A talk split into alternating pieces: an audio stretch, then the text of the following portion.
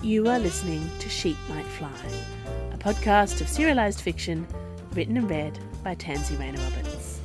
This is Castle Ever After, a sequel set three years after Castle Charming. Chapter 3 Visions of Sugar Plums. Ziyi was furious with herself. This was the first major attack on Castle Charming since she was granted the job of Kingdom Champion, and she should have seen it coming. She was there when the first snow fell. She saw one of the snow shards affect Jack. She had thought, in her arrogant confidence, that her kiss was enough to break whatever spell had snuck into the kingdom on a snowflake.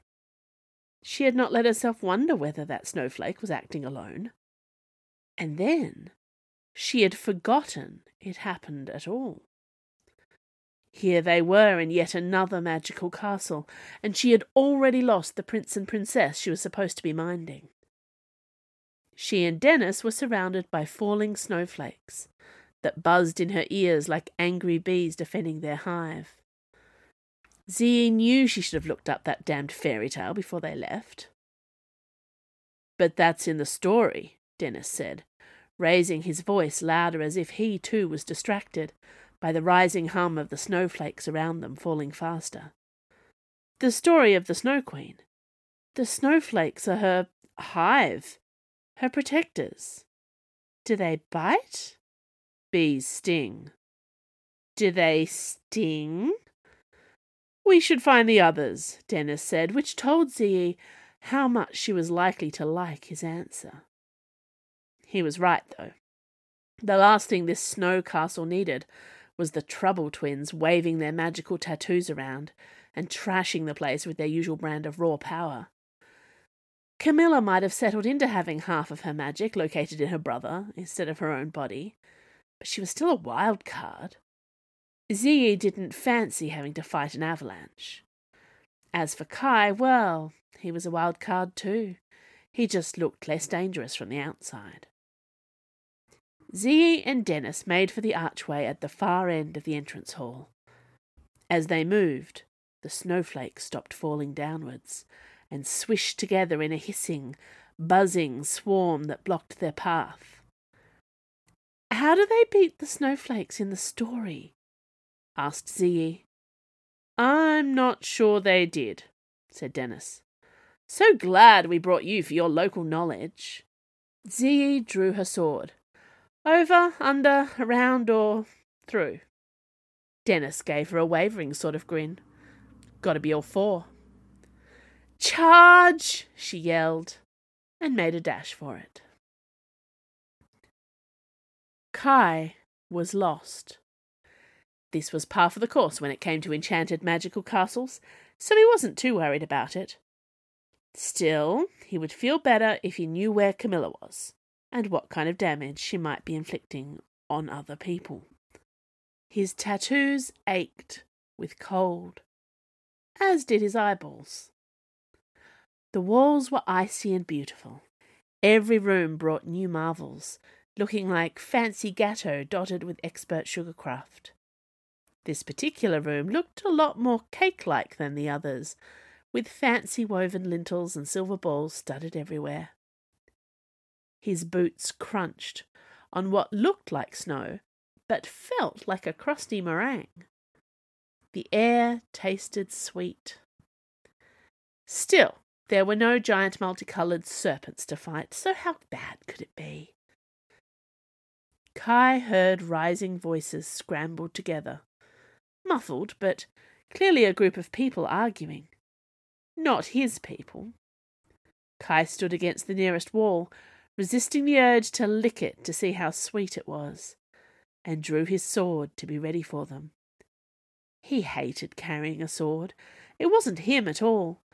He had trained reluctantly, knowing it would make the job of Dennis and his hounds easier if he knew what he was doing. He would slash and stab if required. The crowd of strangers hustled nearer. It's this way, I tell you. We already came this way left at the barley sugar archway, right at the acid drop fountain. Oh, I hate this castle so much! Kai braced himself as the strangers came around the corner and saw him. Who the hell are you? asked one of them. They were, well, they looked like a family. Three hulking great young men with shoulders almost too wide to get through the delicate doorways in this ridiculous palace. Ruddy cheeked, blonde hair, clearly brothers, and possibly blacksmiths, or woodsmen, mountain villagers. They were armed with axes and mallets. There were two women, too, looking impatient and leading the way. One was tall, with bronzed brown curls and light brown skin. The other was as blonde and ruddy as her. Well, they had to be her brothers, didn't they? Cousins, perhaps. Was everyone in the mountains related to each other? The blonde girl held a black cat, who sneered at Kai. I'm here to rescue my brother, Kai said calmly, recognizing an angry mob when he saw one. You? A friend from the village, said the girl with the cat, staring at Kai like she knew him, or perhaps like she knew who he was. Newspapers, he realized uncomfortably. It was possible all those monochrome images of him had travelled further than the town around Castle Charming. We're here to knock down this bloody snow castle, said one of the brothers aggressively. Every generation she takes one of ours, a mountain lad, sometimes three or four. No one ever does a blasted thing about it. This time there are dozens of them, missing from all over. Only one from our village so far, but when'll it end? Isn't she one of your gods? Kai blurted. The men groaned and looked annoyed. Not our god, said one of them. Maybe those idiots down Tulip Way have been putting out ice cubes for the Snow Queen. But our village is Parnassus all the way. Sometimes the milkmaid, said another brother, and the drummer, at festival time. Right then, said Kai, trying to look like he knew what he was doing. Let's go rescue some prisoners and destroy a palace, shall we? Oh, said the cat in a dry voice. This'll be good. Zee had raw snowflake stings up and down her arms. Dennis had come off rather worse from the fight with the snow bees. Bee snow? Sporting a swollen eye and lip. Still, they'd made it past the buzzing creatures past the snow and ice too. This part of the palace was made of sugar. Literal sugar. The walls were sculpted in shapes that could not be anything else. There were sweets everywhere. They'd just walked through a whole room swirled black and white like a boiled humbug. The scent of peppermint still clung to Zee's hair. Decorative lollies studded the walls. The next room was soft and padded, like marshmallow. Their feet sank several inches into the gelatinous white carpet.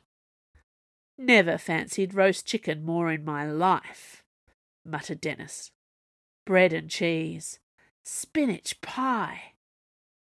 Zee sneezed and watched sugar and cornflour rise up in clouds around her. Up ahead, she heard a voice that sounded like Camilla and nodded to her partner. The two of them moved forward as quietly as they could, their boots making sucky, gloopy noises as they went. The final room was ice again, with a polished floor clear enough to skate upon. Lights and coloured crystals exploded out from the ceiling, like a thousand chandeliers has visited a sweet shop and a fireworks factory at the same time. Prince Cyrus reclined on a throne of sparkling toffee, his eyes blank. He wore an odd sort of suit, perhaps two hundred years out of style, all blue velvet and gold frogging. His hair was styled like something out of an old portrait, pale and powdered. He looked too thin and bored. Camilla had found him. She squeezed her brother's hand, trying to warm him up. You have to come home with us now, she was saying, before that witch or goddess or whatever comes back to claim you. I don't know why you bothered to come, said Cyrus, in a deadened tone of voice. I don't belong to you. Camilla's face went stormy. You don't belong to her either. Is he enchanted? Dennis asked Zee in a low voice. Zee thought of Jack, of that moment months ago when she almost lost her to the ice without even knowing it. The warmth of her kiss saved the woman she loved, according to Jack. Zee was pretty sure the effect would not be the same if she tried to kiss Cyrus. She'll be back any minute, said Camilla, frantic now. Come on, Cyrus, please. Her magic rose up in her, a black shadow of ink, ready to cause maximum carnage, angry and fierce. Zee always preferred to be far away when Camilla was using her magic. Cyrus shoved his sister away. Get out of here, Cammy. Why can't you understand that I want to be here? She lunged for him again, but he grabbed her wrists, holding her away from him. On the far side of the throne room, Kai arrived, with a crowd behind him. How had he managed to pull an angry mob together so quickly? Zee had never seen these people in her life. Get your hands off her, Kai shouted to Cyrus. Gladly, Cyrus snapped back, shoving Camilla away from him. Take her with you when you go. I don't want her here. I don't need any of you. Dennis made a strangled noise and tried to hide behind Zee. Since he was much taller and broader than her, he had clearly lost his mind. What's with you? she demanded. But the crowd with Kai had seen him already and were hollering. Hey, it's Dennis! Dan, what you doing over there? Shouldn't you be babysitting princes in a tower somewhere? Funny you should say that, said Dennis weakly, offering a wave. Everyone stared at him, except Cyrus, who was staring at the ceiling, clearly wishing they would all stop trying to rescue him. Kai gazed across the ice hall at his boyfriend, with a resigned sort of look on his face. So, he said, you've all met Dennis then? Obviously, said one of the enormous muscle men behind him. That's our baby brother. Oh. Oh. Are you in trouble? Zee asked Dennis in an undertone. She'd never heard him talk about his family. Could be, he muttered. Cyrus stood up, majestic in blue and gold, like a character from an old Yule Greetings holiday card, like a character from a fairy tale. If you don't all clear out right now, he said, in a voice that dripped with cold, cold fury, my soldiers will throw you out.